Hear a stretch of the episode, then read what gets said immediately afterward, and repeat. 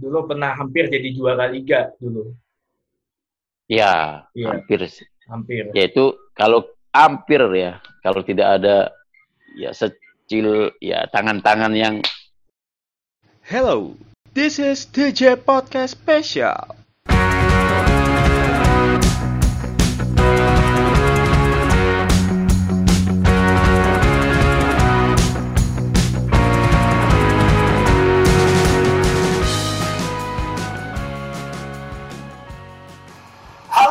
Selamat datang di D J Podcast Spesial. Sebelumnya, saya mau bertanya dulu nih, apakah kalian pernah ke Tangerang? Apakah kalian mengetahui apa itu Tangerang? Ya, Tangerang adalah daerah paling barat di Jabodetabek, berbatasan langsung dengan Jakarta, Depok, dan juga Bogor. Lantas, ada apa aja di Tangerang? Hal pertama kalian bisa temui di Tangerang adalah Sungai Cisadane.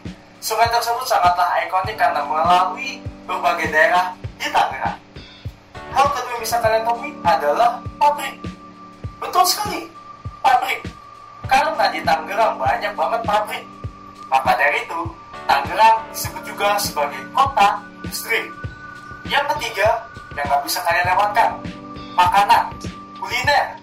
Ya, Tangerang memiliki kuliner khasnya sendiri, yaitu mie laksa khas Tangerang. Dan kalian bisa menemui kuliner lainnya di pasar lama, yaitu sebagai pusat kuliner dari Tangerang. Namun, bukan hal itu yang kita akan bahas. Kita akan membahas seputar sepak bola. Terlebih lagi, bagi Persita sebagai representasi sepak bola Tangerang. Inilah Persita yang jadi diri sepak bola Tangerang.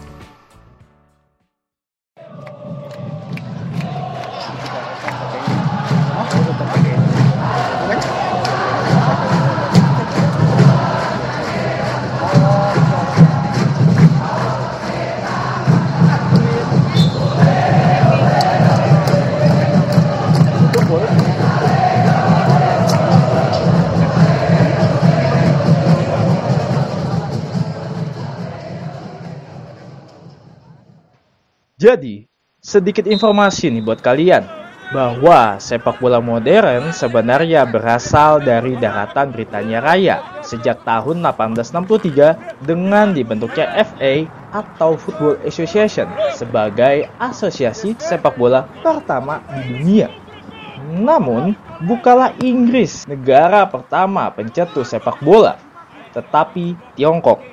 Di negara tirai bambu tersebut, pada zaman dinasti Han atau sekitar abad ketiga, sepak bola mulai dipermainkan dan disebut juga sebagai suchu yang memiliki arti menendang bola kulit yang berisi bulu dan rambut. Di Indonesia, sepak bola merupakan olahraga terpopuler. Sepak bola mulai masuk ke bumi Nusantara sejak tahun seribu sembilan ratus empat belas pada zaman penjajahan Belanda. Pada tahun seribu sembilan ratus tiga puluh merupakan tahun yang bersejarah karena Persatuan Sepak Bola Seluruh Indonesia atau yang lebih kita kenal sebagai P S S I ini dibentuk sebagai asosiasi sepak bola pertama di Indonesia. Suratin merupakan tokoh penting di balik terbentuknya P S S I saat itu. Indonesia, negara yang kita cintain ini pernah lolos ke Piala Dunia tahun seribu sembilan ratus tiga puluh delapan di Perancis. Pada saat itu, langkah Indonesia terhenti di partai pertama setelah ditundukkan oleh Hungaria dengan skor nol enam.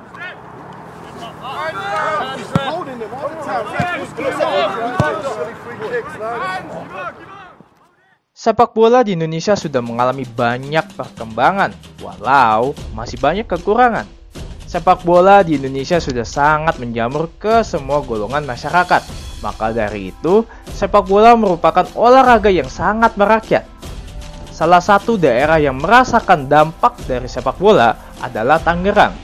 Di Tangerang, terdapat tiga klub perwakilan dari masing-masing daerah. Di antaranya, Persita yang mewakili Kabupaten Tangerang, Persikota yang mewakili Kota Tangerang, dan yang terakhir dan yang termuda adalah Persita Tangsel Kota Tangerang Selatan.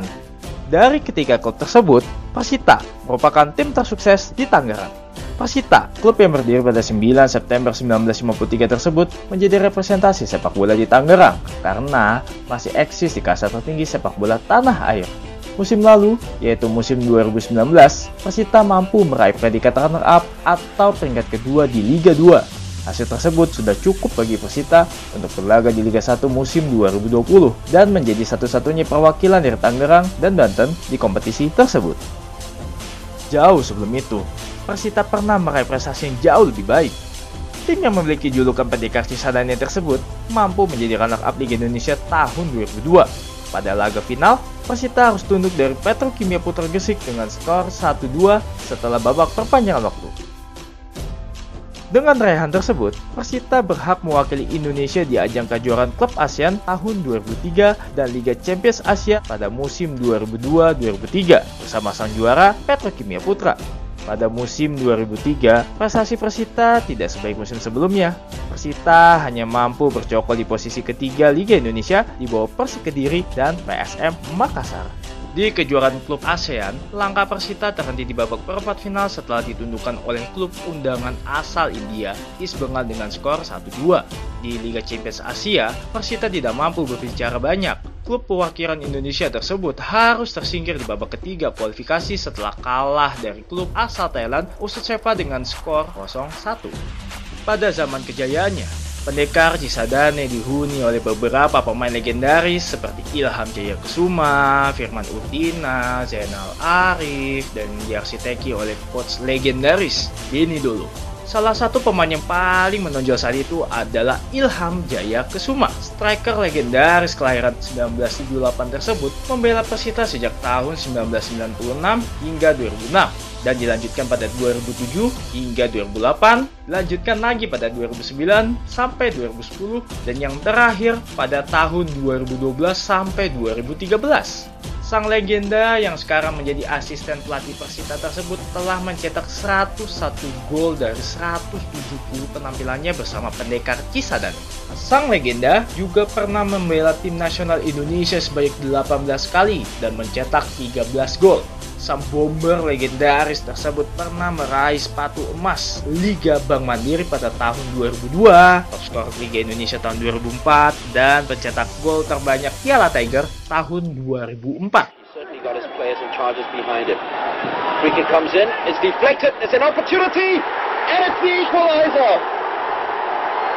Ilham Jaya Kusuma runs to the bench to say thank you, coach. That was for you, Peter, for keeping faith with me. He was firing blanks, but he started every game, including his crucial tie against Singapore. A victorious lead, a couple of bounds that was going nowhere until it came out precious. But how well he spun, turned, and the predatory instincts in the penalty box. No time for it because I didn't... Kali ini kita sudah bersama dengan legenda hidup Persita Tangerang. Beliau pernah meraih sepatu emas di Liga Indonesia dan pernah menjadi top skor di Piala Tiger atau Piala A F F. Saat ini beliau menjadi bagian dari Persita Tangerang, yaitu menjadi bagian dari staf kepelatihannya. Mari kita sambut, ini dia Om Ilham Jaya Kusuma. Oke. Selamat siang, Om. Halo. Siang, Bos. Selamat siang. Ya. Assalamualaikum warahmatullahi wabarakatuh. Waalaikumsalam. Kan Om merupakan legenda legenda dari dunia sepak bola nasional ya. Uh, kenapa sih Om ingin menjadi uh, pemain sepak bola pada saat dulu? Iya, sebenarnya sih cita-cita saya dulu sih kecil memang banyak sih ya. Uh, hampir setiap uh, olahraga saya bisa, voli bisa, uh, ada kecuali basket ya, tenis. Yang saya kuasai itu ada tiga, basket, uh, bola voli, tenis meja, sama sepak bola. Cuman waktu itu saya pilih memang untuk itu sepak bola. Nah, waktu itu memang tahun sekitar tahun delapan enam, di saat itu mungkin uh, lagi gandrumnya Maradona. Waktu itu Piala Dunia delapan enam. Nah, nah makanya di waktu itu saya uh, apa ambil ambil jadi tiga dari tiga olahraga itu saya ambil sepak bola aja. Sepak bola aja ya Om ya. Mm-hmm. Iya. Enggak, pada saat itu enggak kepikiran buat ambil cabang lain ya Om ya? Enggak, enggak ada. Oh. Jadi saya fokuskan satu aja itu. Sepak bola ya. Dan kenapa Om memilih menjadi striker dibanding posisi lainnya?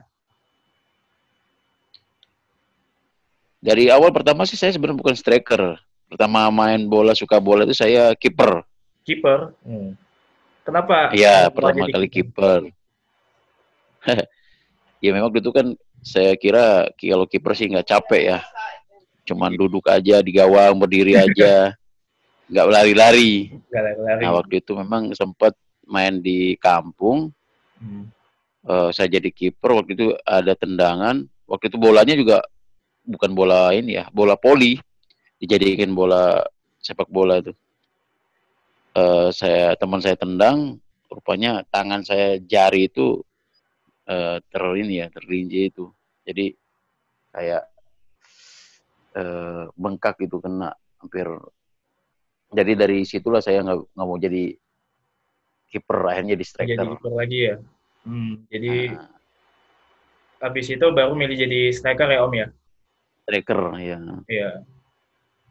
Kenapa nih? Kenapa milihnya striker nggak posisi lain gitu? Uh, setelah ya, selesai jadi kiper, kenapa memilih striker? Ya, ya karena saya lihat ya, striker ya bisa cetak gol, terus ya itu tadi saya sebenarnya pengen ngebales tadi. Hmm. Rasa rasa kiper itu bagaimana jadi striker ya kan, itu hmm. pertama awalnya. Iya, ternyata ada yang berasal dari dalam apa ya, kekesalan dalam hati ya. Iya, betul. Striker ya. Dalam artian balas dendam, tapi ya balas dendam dalam arti ya, baik. Lalu baik.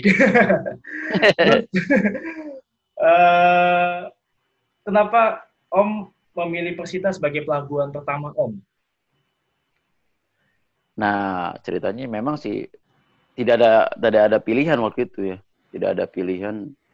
Pertama kali saya ke keluar Palembang itu ya memang waktu tahun sembilan puluh enam, saya setelah tamat sekolah seminggu, ada beberapa senior saya seperti uh, Wiganda Saputra dan Edi John itu mengajak saya untuk bermain uh, ke Persita. Kebetulan waktu itu Persita Junior, mereka waktu itu senior. Nah kebetulan pemain Persita Junior ini memerlukan beberapa pemain. Kebetulan waktu itu saya lah, diantara ada lagi empat orang, ada Roni, ada Ali, ada Kiki. Nah, tapi salah satunya saya juga berempat gitu. Jadi tidak ada pilihan karena waktu itu memang ada yang uh, senior saya Wiganda waktu itu uh, yang mengajak saya ke ke Persita. Jadi nggak ada pilihan lain, itu aja. Ajakan dari para senior untuk bermain bersama Persita ya Om ya. Persita waktu itu senior junior. Junior ya. Langsung nah, habis itu langsung dipromosin ke senior juga ya Om ya, nggak lama. Iya, dipromosin ya sama Om Beni dulu. Iya. Uh, terus kenapa ya Om uh, sempat bolak-balik Persita terus ke klub lain, pernah main di Malaysia juga yang sempat saya baca di Transfermarkt itu kan ada data-datanya Om pernah main di mana aja gitu, dan bolak-balik Persita, habis itu ke klub lain, habis itu Persita ke klub lain, habis itu Persita lagi gitu. Kenapa bolak-balik Om? Ya sebenarnya sih ya, ada yang nggak bolak-balik juga. Waktu itu tahun tahun dua ribu sembilan hmm. eh, saya bermain di dari tahun dua ribu sembilan itu eh, apa dari sembilan puluh enam ya sampai yeah. dua ribu enam saya Persita. Yeah. Nah dua ribu enam saya bermain M P P G Selangor, balik lagi memang. Saya dua ribu delapan balik lagi, dua ribu tujuh dua ribu tujuh dua ribu delapan saya balik lagi. Nah dua ribu sembilan saya keluar lagi waktu itu ke Samarinda ya, Persisam Samarinda. Hmm. Tahun berikutnya saya balik lagi ke Mitra Kukar, jadi nggak nggak balik lagi ke mana? Ke ada tiga tiga tiga musim saya nggak ikut waktu itu, Persisam, terus saya dua ribu Eh, Mitra, habis itu saya lari ke Sujaya, terakhir saya ke Palangkaraya. Nah, terakhir lagi saya dua ribu tiga belas baru saya balik lagi ke Persita. Dan menjadi tempat terakhir juga Om ya? Terakhir ya, tempat terakhir saya. Membuka bersama Persita dan berakhir bersama Persita juga ya Om ya? Iya. Ya. Selama memperkuat Persita, apa sih momen yang tidak terlupakanlah, momen yang berkesan bagi Om sama memperkuat Persita? Ada beberapa momennya. Waktu itu memang nggak pernah sampai saat ini saya nggak pakai lupa, waktu itu kita pernah bermain di Aceh. Ya. Waktu itu eh, kita playoff degradasi. Kita degradasi playoff itu bermain di Tangerang, itu kita menang tiga satu. Eh, game kedua kita bermain di Aceh.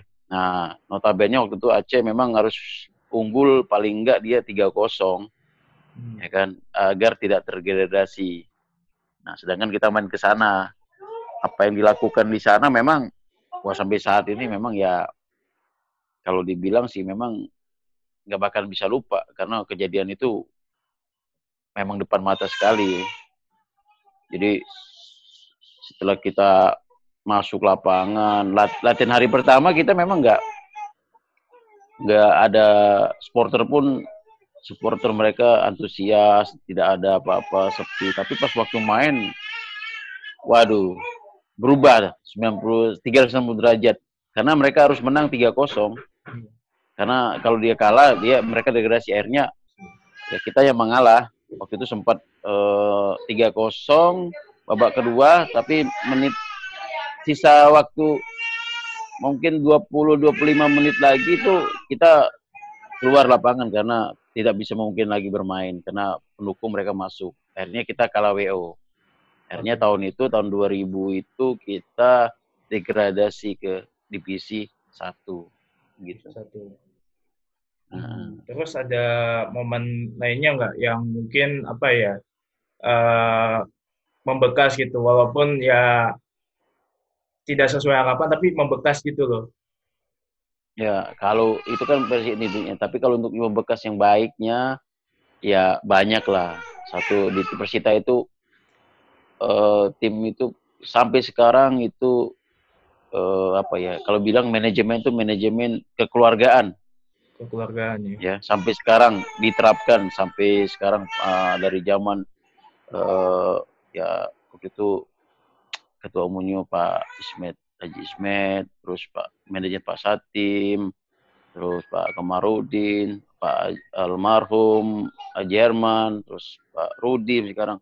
Sampai semuanya akhirnya sampai ke Pak Presiden kita, Pak Ruli, sampai sekarang mereka masih menerapkan manajemen kekeluargaan. Itu yang yang saya sangat saya suka di manajemen Persita ini. Terus apa yang membedakan Persita yang dulu sama yang sekarang ya Om ya? Yang membedakan? Ya kalau saya lihat sih yang membedakan cuman apa ya? Eh, stadion aja baru. Baru. Sama oh, prestasi Om. Lambang baru. Lambang baru. Ya prestasi kan kita nggak bisa. Gak bisa. Kayak zaman saya dulu kita kita eh, apa berbicara prestasi kan nggak instan ya. Maksudnya. Iya. Waktu waktu saya dulu memang kita itu sudah sudah apa ya sudah bekerja sama paling lama tuh saya Uci, Edi John, Firman dan lain-lain, Zainal Arif itu hampir lima tahun kita bersama ya, hampir lima tahun maksudnya dari dari divisi utama divisi turun lagi degradasi bekerja lagi, jadi hampir ya kalau bisa hampir lima tahun, empat tahun lima tahun kita tuh, udah bersama, jadi bersama. Sudah saling apa ya, saling tilah sisi satu mana yang lain itu proses lah, apalagi sekarang kan kita eh, apa untuk sekarang bukan prestasi ya maksudnya untuk regenerasi ya kalau memang prestasi bagus ya, kalau kenapa enggak, tapi kalau untuk ini kan uh, Presiden juga kan mengucapkan kalau bisa kita tahun ini sepuluh besar lah kan. Besar ya. sepuluh besar. Uh, uh. Jadi prestasi itu nggak instan gitu aja. Instan. Butuh proses. Uh. Dan prosesnya itu uh, ketika udah menikmati proses itu tuh apa ya rasanya uh, senang gitu kalau udah mendapatkan hasilnya ya Om ya. Iya pasti pasti merasa puas lah. Ya, walaupun uh, pada zaman Om sebenarnya kan dulu pernah hampir jadi juara liga dulu. Ya, ya. hampir sih. Hampir. Yaitu kalau hampir ya, kalau tidak ada ya secil ya tangan-tangan yang kita ya mudah-mudahan ke depan ini ya persepak bola kita kan semakin bagus lah. udah mulai ya kan, yang yang lalu-lalu yang ya kayak ada mafia-mafia itu udah mulai sedikit terkikis lah. Iya. Kan uh, Persita kan udah lama banget nih nggak main di uh, level internasional. Terakhir kali main di level internasional pada saat uh, tahun berapa ya, dua ribu tigaan ya Om ya, main di kejuaraan dua ribu tiga. dua ribu tiga ah, champion, Piala Champion yeah. itu. Itu bisa diceritakan nggak Om itu pada saat itu uh, bagaimana sih tim pada saat itu dan uh, hal apa aja yang mungkin bisa menjadi pelajaran bagi Persita saat ini? Ya sebenarnya sih memang nggak begitu, ada baik ada sisi ya, satu memang dulu tadi ya sisi, uh, apa manajemen kekeluargaan kan kita semua yeah. itu ya pemain uh, apa namanya uh, pengurus dan pelatih itu semua kerjasama itu zaman itu Pak Satim Sofian manajer, Pak Komarudin ya kan sama Pak Haji Rudi Maisal hmm. uh, bersama-sama bersama-sama ya atau notabene tidak kalau dibilang sih uh, apa namanya perlengkapan kayak ada dokter spesialis, ada segala macam lah. Mereka waktu zaman dulu memang kita kurang, cuman ya tadi kebersamaan kita yang kuat, ya kan. Nah, tapi ya tadi kembali lagi ke yang sekarang ini ya semua lengkap, apa yang diberikan pengurus eh, semua ada, ada eh, fisiknya ada, terapinya ada, dokternya ada, ya kan. Segala macam, terus lapangannya bagus apa ya paling enggak mereka bisa bisa memberikan yang terbaik gitu hasil yeah. terbaik yeah. uh-uh. yang nanti dan satu lagi ya itu tadi jangan cepat jangan cepat putus apa uh, cepat besar besar kepala gitu yang cepat uh, puas puas diri itu aja puas diri ya ya uh, ya penting keluarganya juga harus kuat ya Om ya iya sampai sekarang itu Uh, uh, manajemen Persita sampai sekarang itu kekeluargaan masih berjalan iya. sampai sekarang. Terus melihat uh, uh, komposisi skuad saat ini nih, uh, menurut Om uh, kita bisa nggak sih untuk berprestasi lebih lagi untuk Persitanya gitu? Melihat komposisi skuad saat ini? Ya kalau dilihat komp, komp, apa, komposisi sekarang sih. Ya kita nggak kalah sama mereka-mereka yang lama ya. Kita ada pemain pengalaman, setiap posisi ada ada pemain-pemain yang yang notabene sudah malang melintang di di, di sepak bola Indonesia ya. Kembali lagi, kembali lagi kita eh, apa? Kembali ke pemainnya sendiri, bagaimana mau tidaknya. Karena kan kita sebagai eh, coach, sebagai head, ya kan, cuman memberikan, ya kan, di luar lapangan memberikan Uh, apa namanya uh, taktik gitu, tapi yang yang yang berbuat di belakang yang banyak itu kan pemain. Makanya kembali lagi kita kembalikan lagi pemain. Mau nggak mereka, mau nggak mereka bekerja sama kerja keras, karena uh, hasil mereka kalau mereka pun nanti berhasil di lapangan, toh bukan buat bukan buat pelatih, buat mereka sendiri satu, ya kan? Otomatis. P S S I menilai timnas udah pasti, ya kan. Yeah. Uh, kedua kontrak otomatis naik. Iya. Yeah. Jadi tetap kembaliin ke pemain itu. Jadi kalaupun mau mereka mau mau makin lebih lagi, misalnya pengen dapat hasil ini lebih lebih baik lagi dari uh, sekarang mau besok lagi, ya kembali lagi ke pemain itu sendiri. Bagaimana mereka cara latihan. Cara po, cara di luar di luar lapangan, di dalam latih, di dalam latih, di dalam lapangan, istirahatnya, kondisi mereka bagaimana? Mereka yang bisa bisa sadar sendiri. Itu aja. Terus uh, Om ini kan mengakhiri karir bersama Persita dan kenapa Om mau lagi bersama Persita sebagai staf pelatihan? Iya, memang sih kalau dibilang sih Tangerang ini sudah kalau eh, kampung halaman saya kedua ya. Jadi kalau istilah kata memang kata orang dulu kalau sudah minum air Cisadane itu nggak bisa pulang, ya kan? Jadi satu sisi memang saya di sini sebagai uh, P N S Kabupaten Tangerang diangkat sama uh, apa, Pak Ismet, ya kan, Pak Ismet dan uh, almarhum Pak uh, uh, Pak siapa lupa saya dulu satu Pak. Ada satu lagi yang mengangkat sudah jadi P N S tuh. Nah, jadi apa ya, saya juga sudah nyaman di Tangerang ini. Terlebihnya memang uh, uh, sudah ya, walaupun bagaimanapun juga memang sudah apa ya, sudah ya seperti kampung saya sendiri dah. Iya. Jadi Palembang. Uh. Hmm. Ya berarti ya karena udah nyaman ya, jadi mau yeah. lagi lagi untuk uh, mengabdi bersama Persita Tangerang ya. Uh, yeah. Melihat rekam jejak Om nih, Om kan pernah menjadi salah satu striker yang bisa dikatakan uh, sukses di dunia persepak bola tanah air. Dua kali menjadi top skor liga dan pernah menjadi top skor di Piala Tiger. Uh, dan melihat keadaan sekarang yang apa ya, uh, striker lokalnya itu tuh kurang bertaji lah, uh, dan tidak bisa berbicara banyak di liga sendiri. Uh, menurut Om Uh, apa ya permasalahan dari uh, striker lokal ini sendiri yang nggak bisa bersaing di dunia persepak bola nasional sendiri gitu?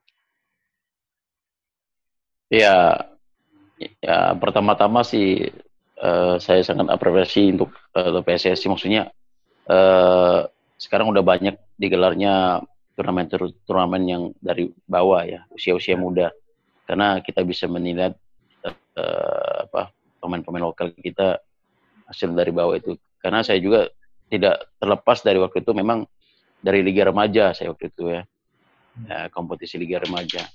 Nah sekarang sudah banyak, udah mulai jalan lagi, ada Suratin, ada under sembilan belas, terus uh, liga satunya harus ada under dua puluh, ada banyak lah. Mudah-mudahan dengan banyaknya apa kompetisi-kompetisi di usia muda kita bisa bisa berbuat banyak dan menghasilkan striker uh, lokal ya kan. Tapi satu sisi juga uh, di apa ya, di tim sendiri ya kurang kurang maksimal, kurang maksudnya kurang banyak dikasih kesempatan. Iya. Pemain-pemain lokal satu memang ada ada baik dan ya ada ada sisi baik, ada negatif dan positif. Nah, saya bicara negatifnya dulu. Memang kalau negatifnya sih kita dengan pemain apa maksudnya tidak dibatasin apanya uh, pemain asing, ya memang agak minim kan pemain lokal. Iya. Ya kan? Tapi jangan jadi satu alasan buat kita minder apa. Jadi kita harus berusaha terus. Yang kedua uh, positifnya misalnya kalau sudah di, uh, sudah apa? Sudah jadi Uh, masuk tim tim tim senior apa itu ya, tadi banyak kan kita sih memang lokal ini lupa puas diri.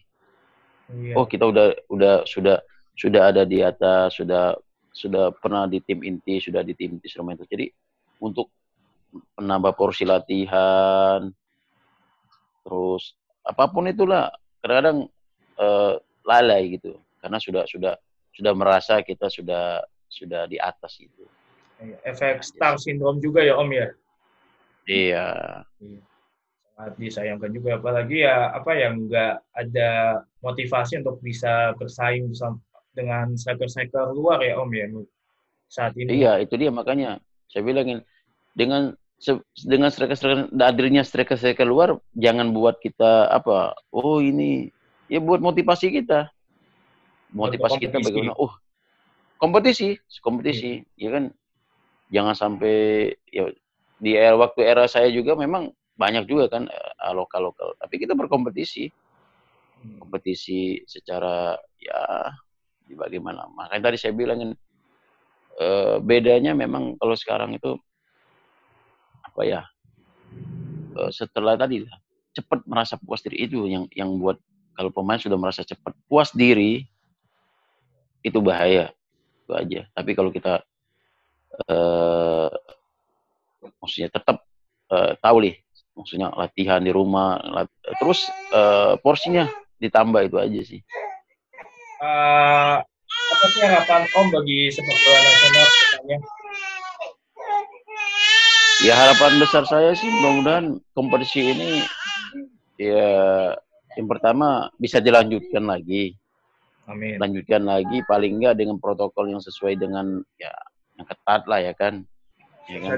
Karena iya, karena banyak yang terlibat dalam urusan ini maksudnya eh banyak lah ya kan. Iya. Kalau bisa dilanjutkan lagi lah bagaimanapun itu. Jadi masih banyak itunya. Kalau untuk soal prestasi Indonesia nih Om, eh, harapannya ke depannya gimana Om untuk prestasi timnas tersendiri, apalagi kan udah lama kita nggak berprestasi. Mm-mm.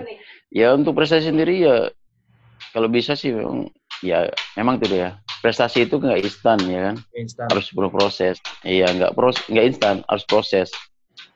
Jadi ya kita ikutin aja apa yang yang yang sudah sudah dibuat apa uh, pelatih dari Korea ini ya kan, kita lihat coba aja gimana. Ya, semoga Shin Tae-yong bisa, apa ya, Coach Shin Tae-yong bisa memberikan uh, uh, apa ya uh, strategi khusus lah untuk biar kita bisa uh, bisa berprestasi minimal ya untuk zona ASEAN dulu, habis itu baru ke level iya. lagi. Mm-hmm. Ya, dan semoga aja di Piala Dunia tahun depan kita bisa uh, berbicara ya setidaknya nggak jadi juru kunci atau enggak minimal bisa lolos dari fase grup dulu ya Om ya. Iya betul. Iya. Terus harapan Om untuk Persita ke depannya? Ya harapan saya sih sama seperti masyarakat lah, masyarakat khususnya Kabupaten Tangerang. Iya.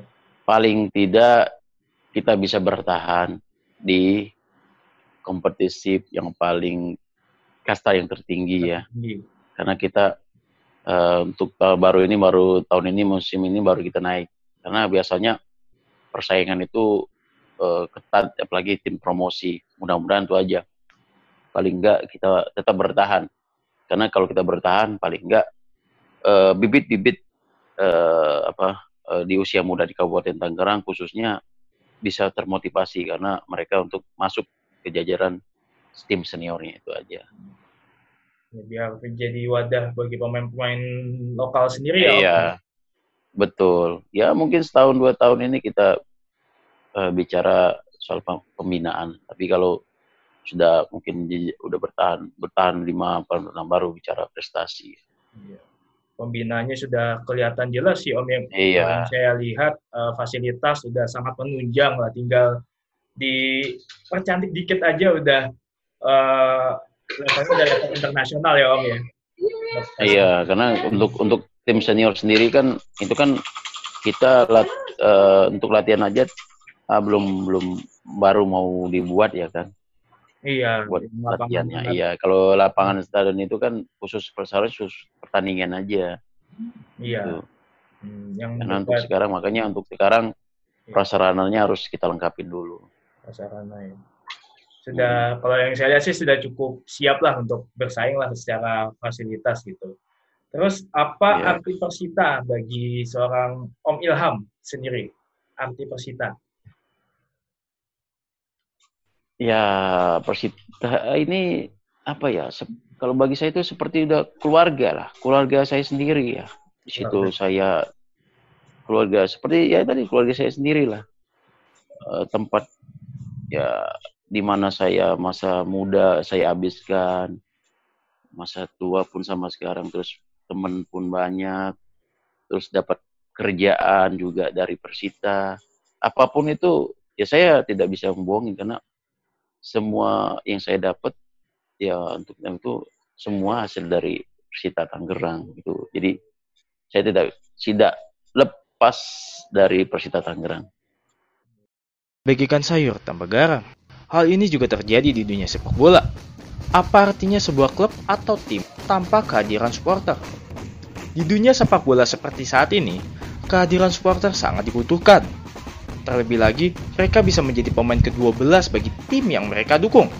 Lantas, bagaimana dengan pemain kedua belas Persita?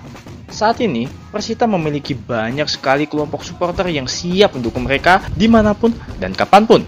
Kelompok-kelompok tersebut diantaranya Laskar Benteng Viola, La Viola, dan masih banyak lagi. Kali ini, kita akan mewawancarai dengan salah satu perwakilan dari La Viola.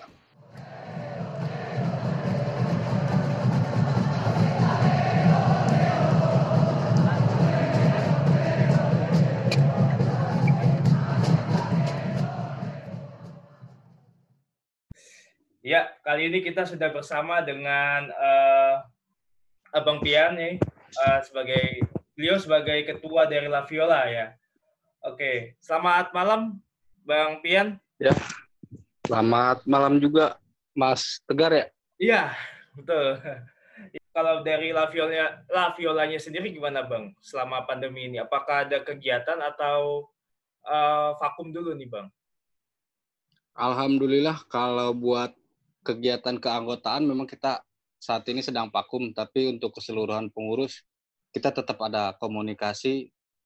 Oh. Uh, bahkan memang reca- dari awal seperti hal bulan puasa kemarin juga kita sempat uh, kumpul, kita, uh, kita juga memang ya acara sosial alhamdulillah kita emang rutinitas setiap tahun gitu, rutinitas tiap bulan puasa ya Bang ya.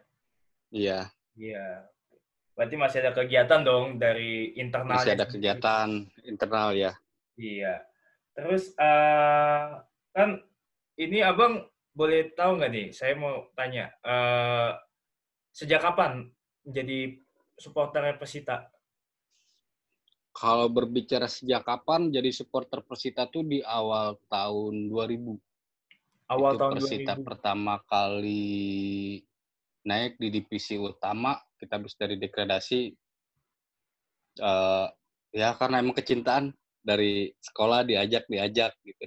Diajak. Alasannya karena diajak aja, Bang ya? Diajak. Diajak. Jadi benar-benar perkenalan percintaan dari ajakan. uh, enggak, maksudnya dari keluarga ada nggak yang fans sama Persita sebelum Abang jadi fans? Sebelum jadi Kalau untuk kalau untuk fans sejati dari keluarga jelas nggak ada. Cuma sekedar emang karena hobi bola, karena emang uh, suka ya, karena suka dengan hobi. Kalau menurut saya kan jelas beda gitu. Hmm. Jadi emang ada abah dari kakak, cuman sekedar hobi nonton, ya hobi nonton doang gitu.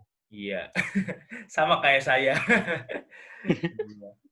Iya, terus uh, ngomong-ngomong soal La Violanya sendiri, ini uh, bisa diceritakan ya nih, awal terbentuknya La Viola itu seperti apa ya Bang? Awalnya ya? Iya. Gak apa-apa Bang. Iya.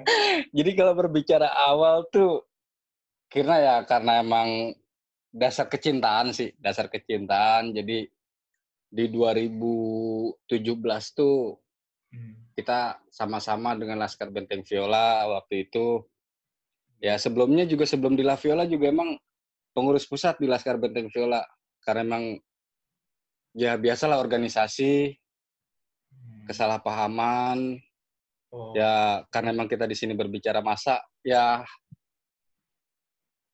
jadi bingung juga kalau buat berbicara awal mula La Viola. Oh, awal mula. Tapi kan based on kecintaan dari uh, kelompok untuk Persita sendiri ya Bang ya. Iya. Dasarnya itu. Terus hmm. gimana hubungan sama Laskar Benteng Viola sekarang? Alhamdulillah, bahkan dengan keempat elemen supporter sampai saat ini kita komunikasi lancar. Hmm, empat elemen ya. Itu bisa ya dijabarkan ada empatnya itu empatnya itu ada apa aja gitu kan? Mungkin pendengar di rumah itu mungkin ada yang nggak tahu. Oh iya, Laskar Benteng Viola, ya. Laskar Benteng Viola, Kurpasut Persita, hmm. Not Legend, serta Industri City Prim. Oh, jadi ada empat itu ya. Dan yang paling tua itu Laskar Benteng Viola kalau nggak salah ya Bang. Laskar Benteng Viola. Oh, iya.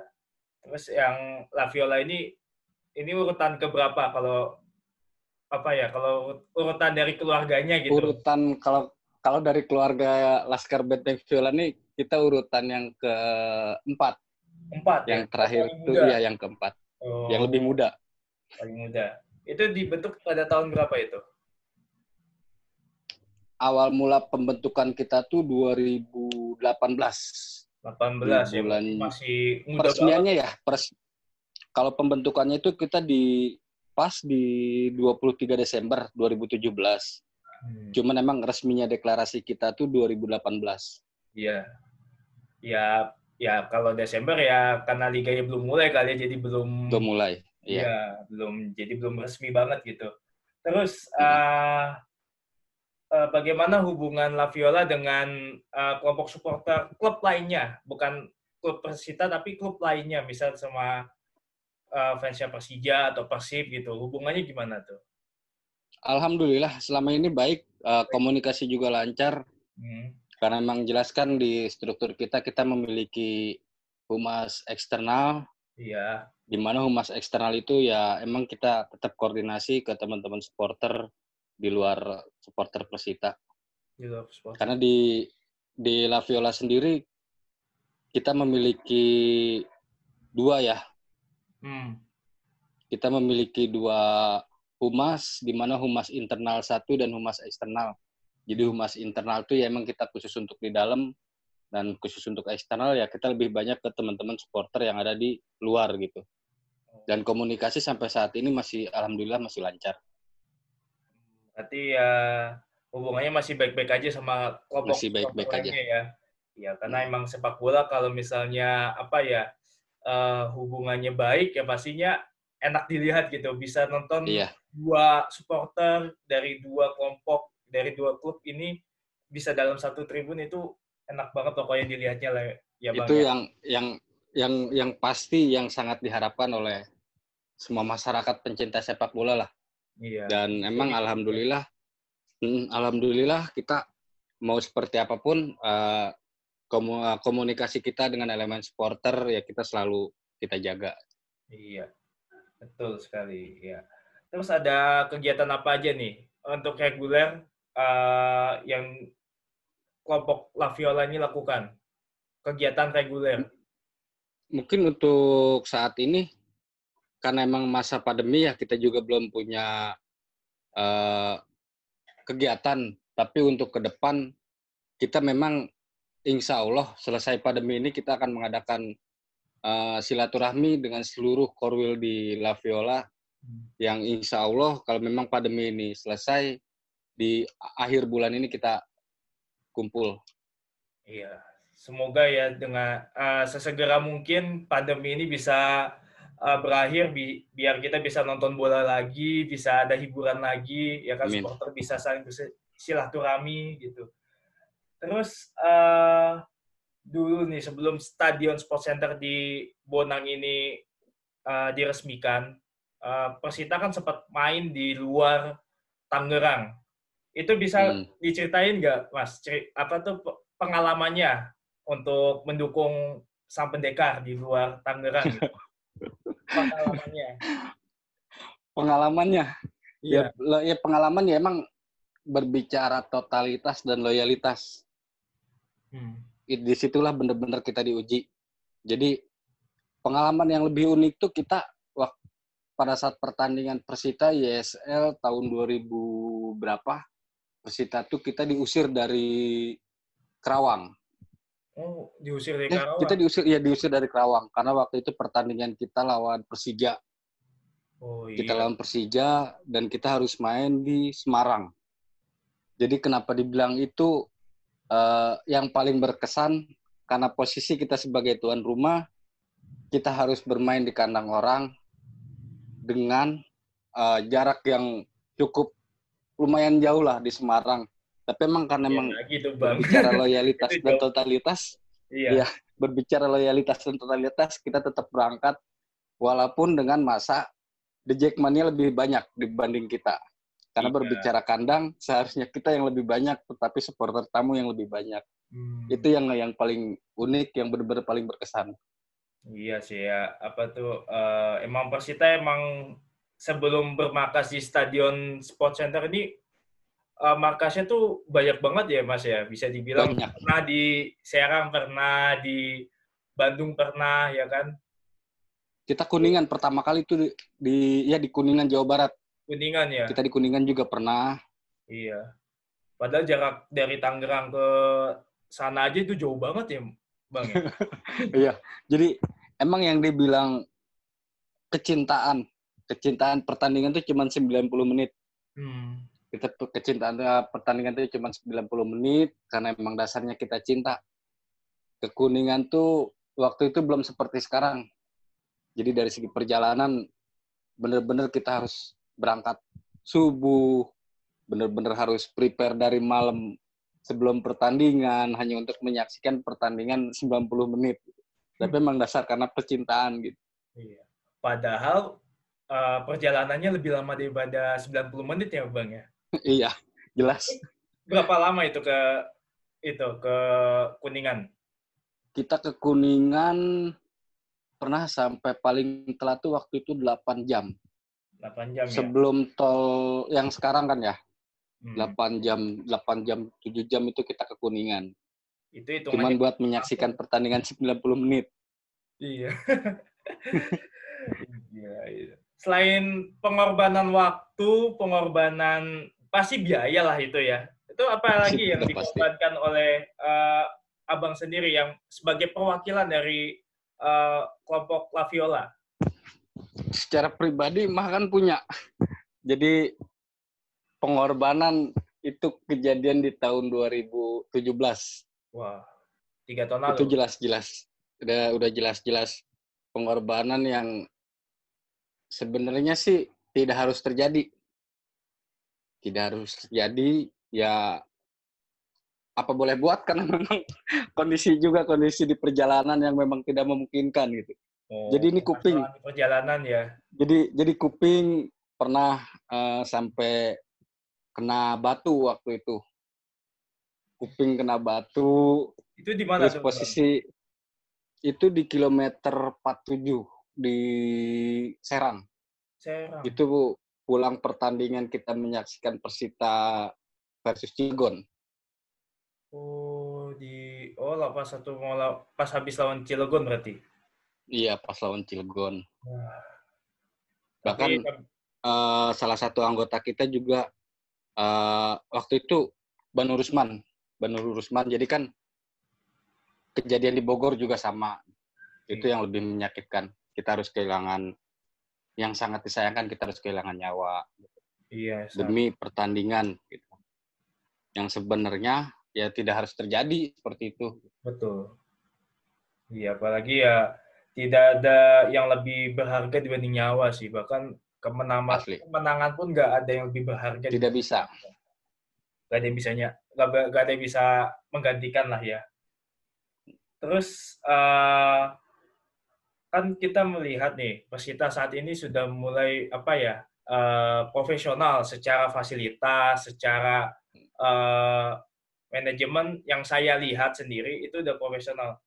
Bagaimana pandangan Abang sebagai perwakilan dari Laviola melihat uh, Persita di saat ini? Berbicara zaman ya, iya. Berbicara zaman ya memang sekarang sudah saatnya. Hmm. Apa yang manajemen tim laksanakan saat ini ya jelas-jelas bagus. Karena jelas saat ini kan kita sedang ada di, di fase di mana sepak bola modern. Iya betul. Iya kita kita dari supporter selalu support apapun yang manajemen lakukan, apapun kerja manajemen untuk tim, karena uh, memang sudah saatnya berbicara sepak bola modern. Ya kita udah gimana sih Persita pernah merasakan uh, susah mencari uang, Persita harus mengandalkan A P B D waktu itu. Tapi di era modern sekarang manajemen Persita lebih Uh, semangat, manajemen tim lebih gigi, ditambah lagi ya emang kita memiliki uh, home base sendiri gitu ya, memiliki home base sendiri dengan manajemen yang ada saat ini kita sebagai supporter malah malah mendukung. Mendukung ya. Bahkan fasilitas pun kayaknya sih udah mau jadi ya Mas ya. Fasilitas apa tuh? Lapangan latihan. Lapangan latihan. Iya. Iya.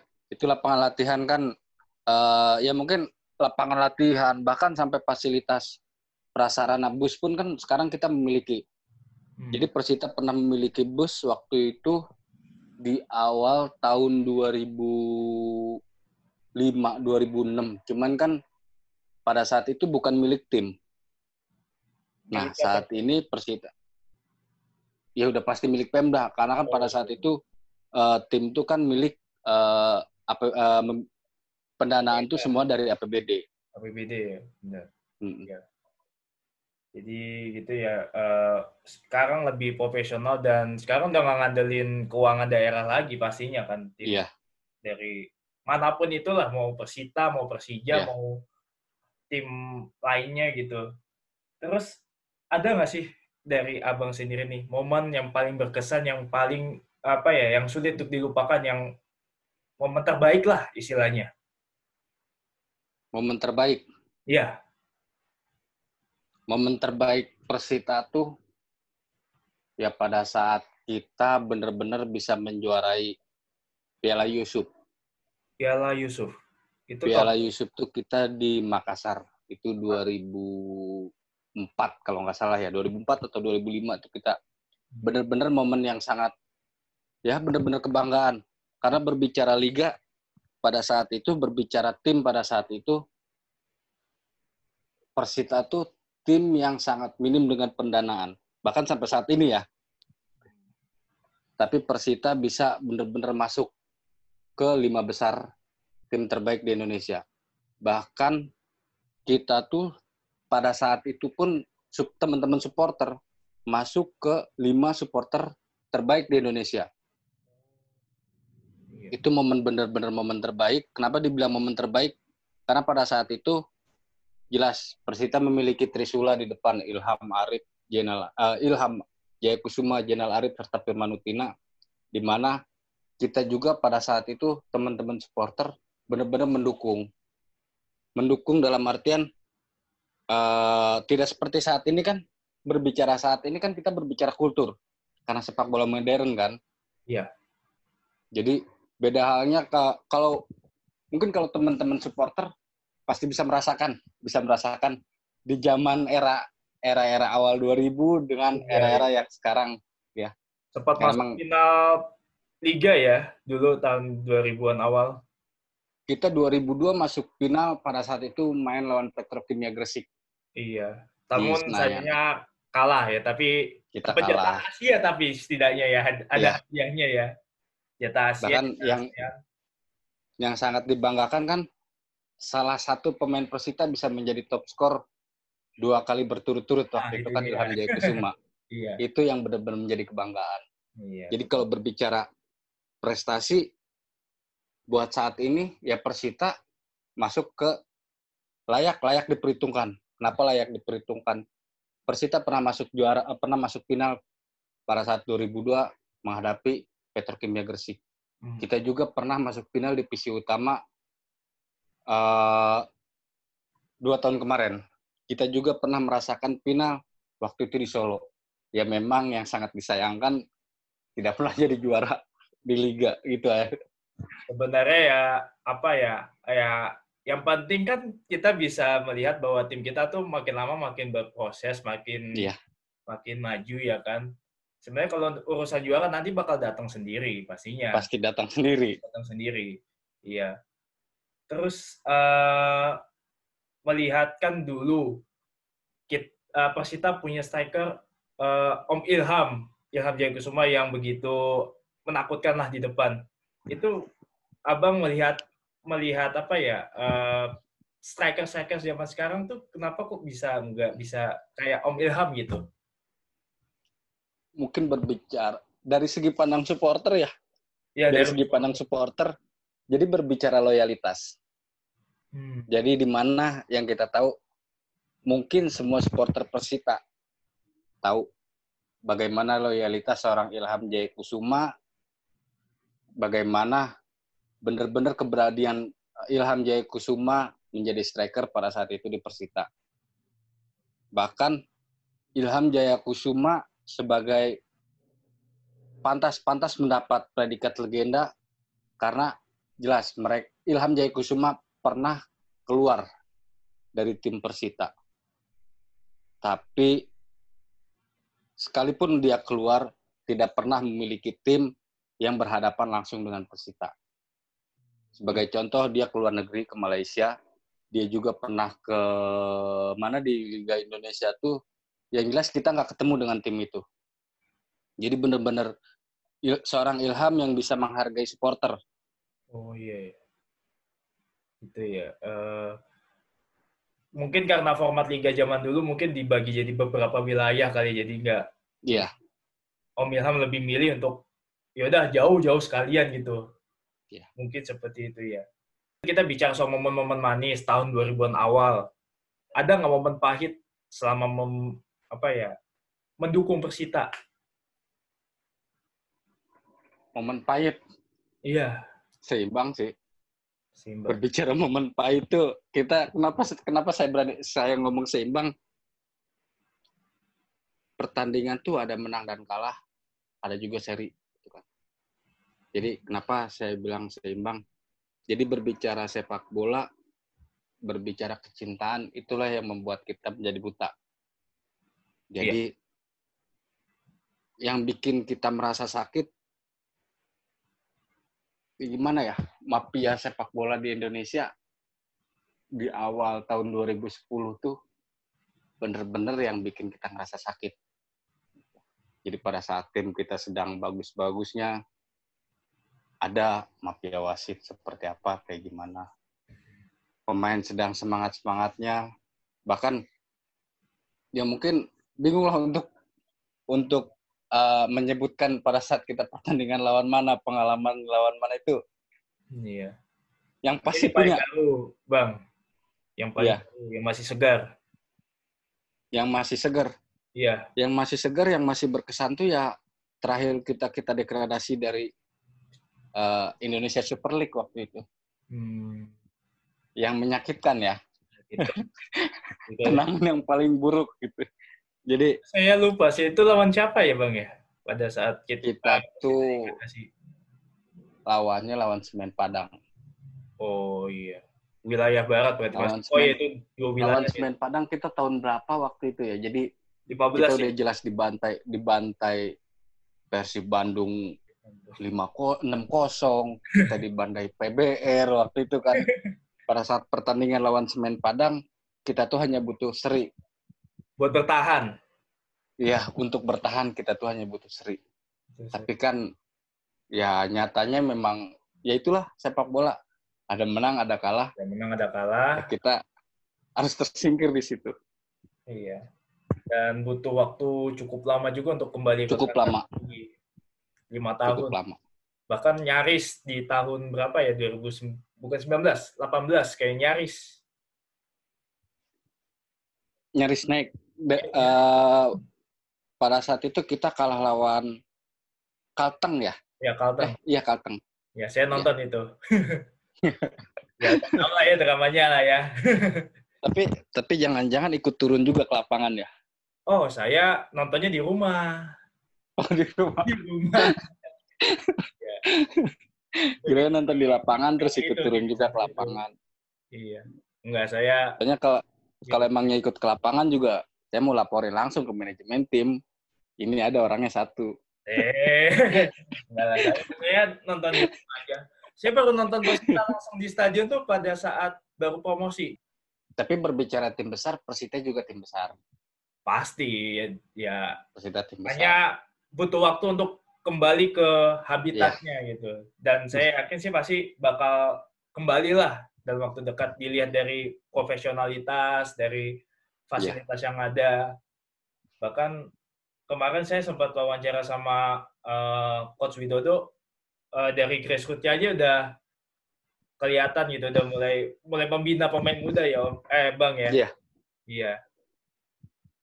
Uh, menurut Abang sendiri tentang pemindahan pembinaan pemain muda tuh seperti apa gitu? Jadi kalau buat pem, pembinaan pem, pemainan muda, pemain muda ya?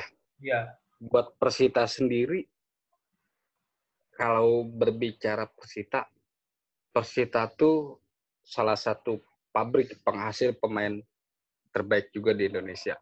Hmm. Jadi dari tahun yang sudah-sudah jelas kita punya uh, Kris Handi Pauji yang pernah membela Persibaya. Kita memiliki Ade Chandra. Kita memiliki uh, Ahmad Kiprianto. Jadi berbicara pembinaan bibit muda, bahkan Persita itu ya dari dulu ya memang sudah ada dan itu memang benar-benar bagus.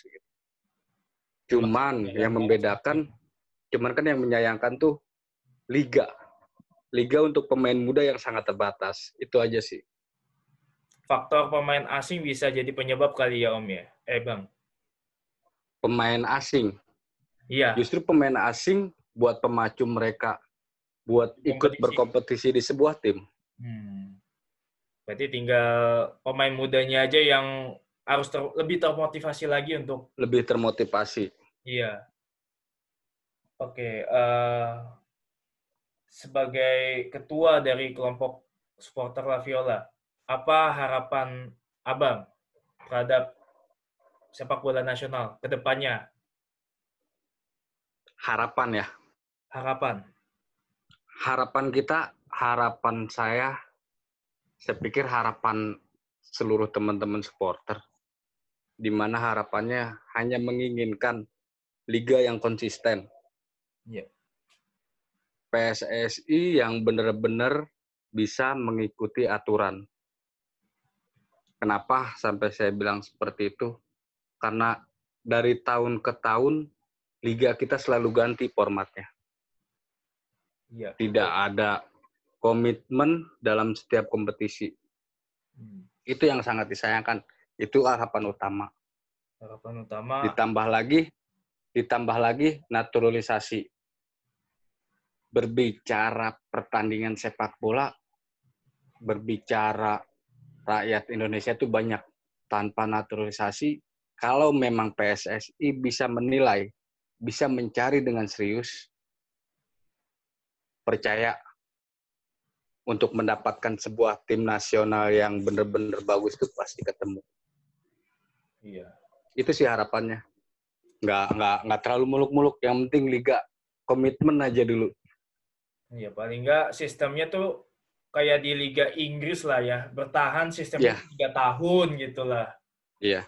Yeah. Yeah. Sistem promosi degradasi itu jelas. Iya. Yeah. Liganya jelas. Hmm.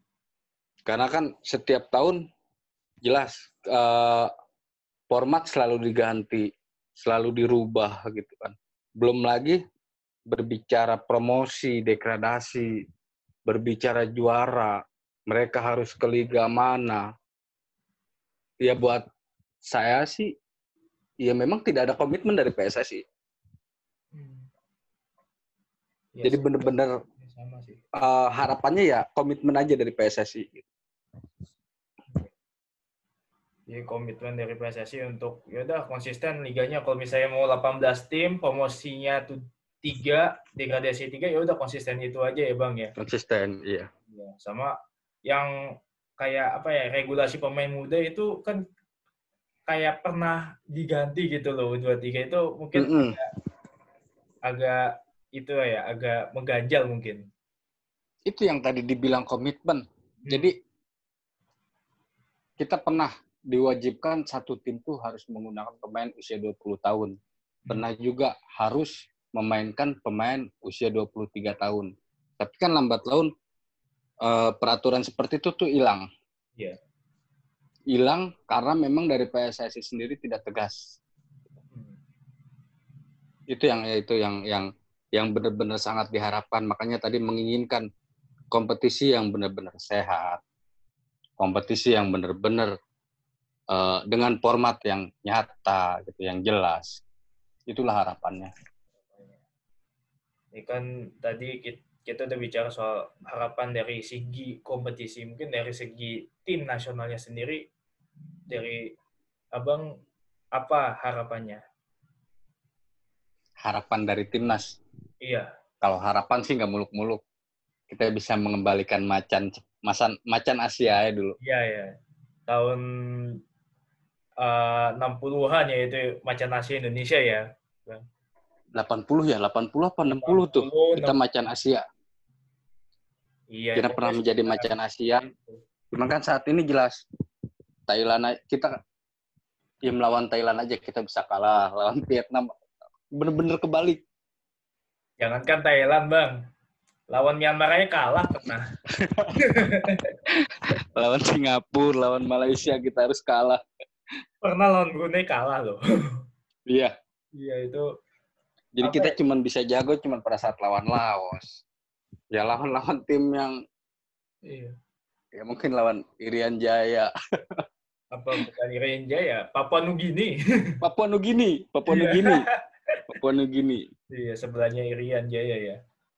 Nah, uh, abang ini sebagai fans Persita, apa arti Persita bagi abang? Persita? Iya. Itu sampai saat ini belum pernah bisa dijawab.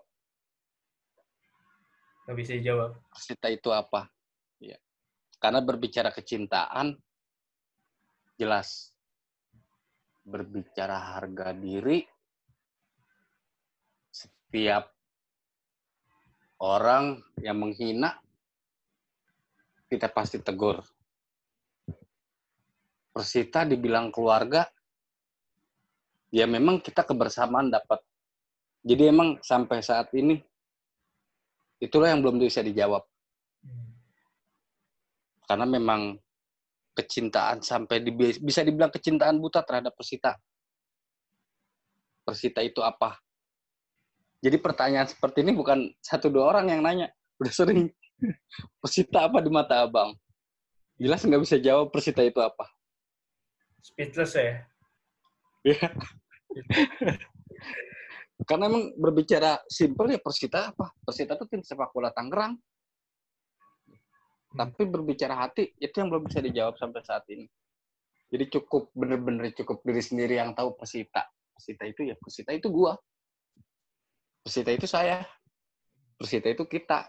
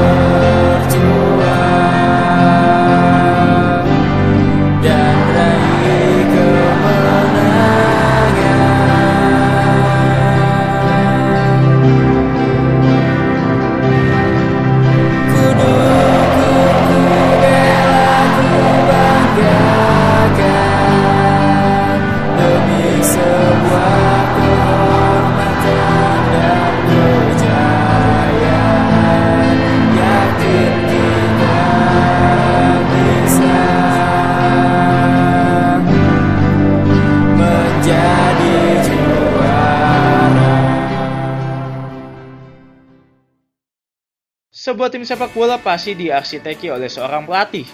Tugas pelatih tidaklah mudah. Seorang pelatih memiliki tugas dalam meramu permainan sebuah tim dan menentukan sebelas pemain di atas lapangan. Pelatih yang handal mampu membawa timnya berprestasi. Jika tidak, maka sang juru taktik harus siap-siap menerima konsekuensi. Oleh karena itu, Persita Tangerang tidak main-main dalam menunjuk seorang pelatih. Tim pendekar Cisadane merekrut Widodo Cahyono Putro sebagai pelatih kepala sejak musim dua ribu sembilan belas. Memiliki pengalaman membawa Bali United menjadi runner-up Liga satu musim dua ribu tujuh belas, menjadi salah satu alasan perekrutan pelatih kelahiran Cilacap ini. Kali ini kita sudah bersama dengan pelatih Persita Tangerang. Beliau pernah membela tim nasional pada era sembilan puluhan dan hampir membawa Bali United menjadi juara Liga satu. Mari kita sambut inilah Coach Widodo Cahyono Putro. Ya. Selamat malam, Coach. Selamat malam. Iya. Ya. Dulu kan seorang menjadi seorang pemain sepak bola nih. Apa sih ya. Alasan dan motivasi Coach untuk menjadi pemain sepak bola? Uh, satu mungkin keluarga. Ya, karena keluarga kami ini ada dua belas keluarga, putranya ada delapan, e, perempuannya ada empat, dan semuanya itu senang olahraga. Ya. Kenapa kami memilih sepak bola? Sebetulnya sih dari awal itu kami e, ada beberapa bisa olahraga gitu, dari tenis ya, terus bulu tangkis. Cuman mungkin karena sepak bola ini digemari oleh masyarakat banyak, dan tentu rumah pun E, berdampingan dengan lapangan, di depan itu udah lapangan bola gitu. Jadi mungkin itu yang yang akhirnya e, apa ya, setiap kali bermain olahraga itu ya sepak bola itu. Hmm. Gitu loh. Terus uh, sebelum jadi pemain uh, ada nggak sih orang tua tuh kayak khawatir, cemas gitu? Soalnya kan menjadi pemain kan resikonya tinggi sekali gitu. Kalau misalnya cedera, ya kalau udah cedera parah jadinya kemungkinan besar pensiun gitu, Coach. Mungkin kalau saya kan paling terakhir ya dua belas ya. Iya. Dari dari dua belas itu saya paling terakhir. Iya. Mungkin saya udah mungkin capek juga, mungkin orang tua ya hmm. udah anaknya banyak. Jadi uh, ke saya udah dibiarin aja, nggak ada rasa khawatir. Tidak mungkin rasa ya. Khawatir ya. Karena udah terlalu banyak anak mungkin ya. Iya. Nah, tapi waktu itu memang kita tidak uh, orang tua juga tidak khawatir uh, semasa kita melakukan yang memang bisa terkontrol gitu kan, olahraga sepak bola itu kan bisa terkontrol gitu. Hmm. Itu tidak masalah buat orang tua. Tidak masalah buat orang tua ya. Orang tua sangat yeah. mendukung pastinya ya. Ya, yeah, sangat support sekali. Sangat support sekali. Uh, kan Coach ini dulunya sebagai pemain ini memilih sebagai penyerang, striker. Itu alasannya apa sih kok milih posisi tersebut? Uh, satu mungkin uh, saya kata-kata orang sih larinya kencang, ya kan? Kencang. Nah, terus waktu kecil kan. Terus kedua, memang saya senang uh, mengolah bola. Mengolah ya. bola. Nah, mengolah bola kan, mendribling gitu kan. Terus melewati lawan, itu saya suka gitu loh. Hmm. Terus ketiga, sepak bola itu apa sih? Ya itu mencetak gol gitu loh, ya kan? Nah itu itu yang saya suka gitu loh. Saya suka mencetak gol gitu. Akhirnya e, berjalan waktu ditempatkan menjadi penyerang gitu. Penyerang. Dulu sih saya, ya dulu saya sayap. Gitu. Terus akhirnya kan e, berkembangnya sepak bola itu pemain depan itu ya harus bisa jadi striker juga kan gitu. Iya, iya. Emang kalau misalnya pemain apa ya suka dribble ya pemain sayap cocok banget gitu ya. Iya. Iya. Oke, terus apa sih momen yang gak terlupakan bagi seorang Coach Widodo sebagai pemain? Ya tentunya waktu SEA Games sembilan satu, karena usia saya masih muda. hmm. Saya dari Praolimpik usia dua puluh satu terus dipanggil ke senior. hmm. Itu yang momen-momen yang paling mungkin itu awal karir saya ya. hmm. Yang bisa menanjak gitu. Terus memperkuat tim senior di SEA Games Manila eh, sembilan satu waktu iya, itu sembilan satu. Udah kita dapat emas, emas. Gitu. Dan emas terakhir ya sampai saat ini ya. Ya sampai saat ini belum belum uh, ada. Belum, iya. Itu menurut Coach apa sih yang menyebabkan uh, tim nasional kita nih nggak bisa dapat emas lagi, atau enggak tim nasional tuh nggak bisa berprestasi lagi seperti uh, zamannya Coach?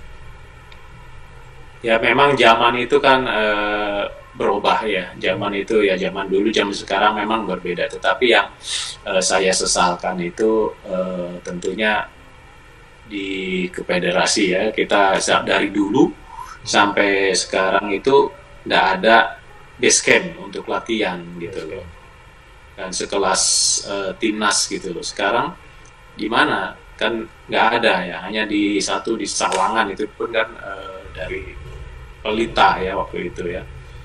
Uh, saya sih berharap ya, seperti Vietnam, federasi punya beberapa lapangan. Di Vietnam itu federasinya punya lap- lima lapangan kalau nggak salah, sintetis dua, terus uh, lapangan rumputnya tiga, terus ada mes juga di satu komplek gitu loh. Kita sampai saat ini belum punya. Yaitu saya berharap itu aja gitu loh untuk sementara ini, timnas aja dulu. Nanti setelah timnas bagus baru berkembang ke klub-klub gitu. Iya. Ya, fasilitasnya harus didukung berarti ya coach ya? Iya, harus didukung. Kita mau main bola, lapangan juga tidak rata ya, mungkin itulah faktor yang kurang juga gitu loh. Iya. Ya. Sama dari Kris lagi sendiri ya, dari pembinaan pemain muda juga coach ya? Iya, ya, makanya saya bicara timnas, terus nanti eh, klub-klub ya, harus aturan aturan harus dijalankan betul gitu loh. Dia harus punya uh, grassroots, harus punya usia dua belas, empat belas terus berjenjang gitu. Klub-klub harus punya. Ya, kalau memang itu adalah aturan dari federasi, ya harus tegas gitu, harus harus dijalankan. Gitu. Iya. Uh, coach ini ini uh, pernah mencetak gol sensasional nih pada tahun sembilan enam pada saat Piala Asia, yeah. Dan itu gol pertama di Indonesia di turnamen tersebut. Apa sih yang terlintas di pikiran coach sebelum mencetak gol tersebut, sebelum nendang deh pokoknya? Ya sebetulnya sih saya kan suka eh, apa sih artinya sepak bola? Sepak bola itu kalau menurut saya itu adalah sebuah tontonan, entertainment. Entertainment. Ya, uh, entertainment. Entertainment. Apa yang mesti harus kita lakukan sebagai pemain? Kalau kita bisa, lakukanlah permainan yang bagus, yang cantik untuk menghibur penonton. Ya salah satunya apa? Salah satunya saya penyerang cetak gol dengan kerjasama atau dengan gol spektakuler atau gol-gol yang memang bagus dilihat kan gitu. Nah salah satunya itu. Kedua eh, sebelum sebelum saya cetak gol itu sebetulnya eh, di malam harinya saya eh, punya tekad ya kan punya tekad bahwa kalau Tuhan mengizinkan, ya besok saya akan membuat sesuatu untuk Indonesia ini. Dan ternyata uh, Tuhan kabulkan, saya membuat sesuatu yang mungkin itu gol yang nggak mungkin diulang lagi lah, ya kan? Mungkin itu gol yang memang sangat-sangat fenomenal, ya. Dan saya sangat senang sekali dengan gol itu, gitu. Ya. Jadi ya itu ya, ya sangat apa ya uh, nyentuh sekali gitu apa yang dikatakan coach itu, untuk menghibur dan juga ya untuk memberikan sesuatu yang spesial bagi Indonesia. Iya. Yeah. Yeah. Uh, Tapi ada ada rahasia. Rahasia uh, apa ya, coach? Nah, kita bisa mencetak gol gol-gol yang memang gol itu kan diciptakan seperkian detik ya. Yeah. Jadi saya harus punya rancangan. Kita harus ada di memori. Jadi malam-malam hari itu kita harus membayangkan besok kalau kita dapat bola seperti ini, kita harus bagaimana. Itu sudah harus di, ditanamkan di memori kita. Gitu. Seperti kita mungkin kita mau ujian ya. Besok ada soal karena semalam saya sudah belajar, akhirnya mudah. Nah itu pun begitu. Coba eh, saya sering malam hari itu sering membayangkan, visualisasi gitu, membayangkan imajinasi saya. Oh kalau dapat bola begini saya harus begini. Jadi begitu ada momen pas begitu, saya tidak lama-lama ambil keputusan seperti detik udah, karena sudah tertanam di memori saya gitu. Hmm. Jadi rahasianya jadi, itu ya coach ya untuk mencetak. Iya. Gue membayangkan sesuatu yang akan terjadi gitu, berimajinasi. Iya. Betul. Oke. Okay. Iya. Untuk pertanyaan selanjutnya nih, uh, sejak November kan, November dua ribu delapan belas coach sudah nggak ngelatih Bali United lagi, dan pada Januari dua ribu sembilan belas coach Widodo ini menerima pinangan dari Persita Tangerang. Apa sih yang membuat coach ingin melatih Persita pada saat itu? Uh, saya sih tidak melihat bahwa tim ini kan sudah besar ya, sudah pernah besar, tapi saya tidak melihat ke sana. Tapi saya melihat ada suatu perubahan ya, meskipun ini adalah Liga dua ya, ada perubahan di mana uh, manajemen ini mau berkembang ya. Dan mereka sangat antusias sekali ya, dia mengundang saya, dan bukan saya dulu memaparkan program-programnya, tetapi manajemen dulu yang memaparkan program bahwa Persita ke depannya mau mempunyai lapangan sendiri, terus lapangan base camp latihan sendiri, ada mes, terus nanti ada grassroots-nya, ada akademinya. Nah, itu yang membuat uh, saya tertarik ke sana gitu. Karena untuk membangun sepak bola Indonesia kan nggak mesti dari level satu, boleh level tiga, mungkin lebih dari grassroots, level dua gitu. Dan Persita ini uh, mudah-mudahan uh, terus berkembang ya, sehingga menjadi tim kebanggaan, tim besar, dan nantinya sistemnya tidak, uang itu tidak hanya dari bos ya. Selama ini kan uang dari bos ya, kan kasihan ya, selama ini kalau uh, sistemnya dari bos ya, sampai kapan? Makanya kan dibangun uh, dari konsorsium ya, ada sponsorship. Nah, itu yang betul gitu loh. Jadi itu salah satunya uh, kenapa saya tertarik ke sana gitu. Berarti kolaborasi antara industri sepak bolanya, fasilitas yang diterjang ya, sama uh, sisi pembinaannya gitu. Ya, ya itu yang akan dibangun gitu. Dan sekarang sudah terbukti kan, di depan uh, stadion sudah ada lapangan latihan. Lapangan gitu, latihan. Kan. Ya. Hmm. Terus nih, uh, coach ini pernah menjadi pemain sepak bola dan bermain bagi Warna Agung, Petrokimia Putra, dan juga Persija. Kan coach pernah melawan Persita Tangerang pastinya kan. Uh, bagaimana ya, coach melihat Persita Tangerang pada saat itu? Ya, waktu itu kan uh, kita di final ya. Kayak saya waktu itu lawan uh, Persita, saya dari Petrokimia. Zamannya Coach Benny dulu waktu itu, uh, Persita adalah tim yang besar ya, uh, semua orang mengunggulkan Persita ya, tapi di sepak bola kan um, belum ada yang kepastian ya, sebelum peluit terakhir berbunyi. Dan waktu itu memang uh, kita nothing tulus ya, tim nothing tulus, jadi tidak diunggulkan, jadi nothing tulus, sehingga bisa berbalik gitu loh, bisa memenangkan pertandingan gitu. Dan melihat Persita pada saat itu, maksudnya pandangan coach sebagai tim besar tuh gimana sih Persita pada saat ya, itu? Ya, waktu itu ya kan yang yang diunggulkan kan Persita. Hmm. Uh, tapi pemain kita kan sudah sudah dibilangin ya, kita sudah sudah ada bilang nggak usah melihat nama besar kan gitu. Hmm. Ya kan. Persita klub yang berkembang ya kan. Nah, sekarang kan lebih berkembang lagi kan gitu, dari segi dari segi industrinya ya, kita mulai sekarang gitu. Kalau dulu kan nggak nggak nggak ada kan, zaman zaman dulu dari segi industrinya belum ada gitu. Sekarang nah, mudah-mudahan dengan berkembangnya sepak bola yang bagus ya, industrinya juga akan berkembang gitu. Prestasi sudah bagus, sudah ada kan Persita kan gitu. Terus uh, selama melatih Persita satu setengah musim ini, uh, apa sih ya, hal atau momen yang berkesan bagi seorang coach Widodo? Uh, ya tentu ya di, dari Liga dua saya bisa membawa ke Liga satu. Terus selama pertandingan ya, tiga pertandingan kemarin, bahwa tim ini uh, menunjukkan prospek gitu. Ya, saya nantinya juga akan berusaha ya, kalau masih kita ada berjodoh dengan Persita, tentu bertahap ya akan akan memunculkan pemain-pemain muda gitu loh. Kalau bisa sih pemuda-pemuda yang asli-asli dari Tangerang gitu loh, Mas. Asli di Tangerang ya. Untuk ya, Mem, apa ya, untuk memperkuat sepak bola lokal sendiri ya, coach ya. Iya, regenerasi ya, regenerasi. Untuk lama ini kan eh, ya kan masih ada Rifki ya kan, masih ada Aldi situ ya, itu saya kira yang mudanya masih berkurang, masih kurang gitu untuk untuk berkembang ya. Iya. Terus uh, uh, apa sih target coach kedepannya bagi Persita? Ya, targetnya tentu uh, kami dengan manajemen membesarkan Persita ini ya.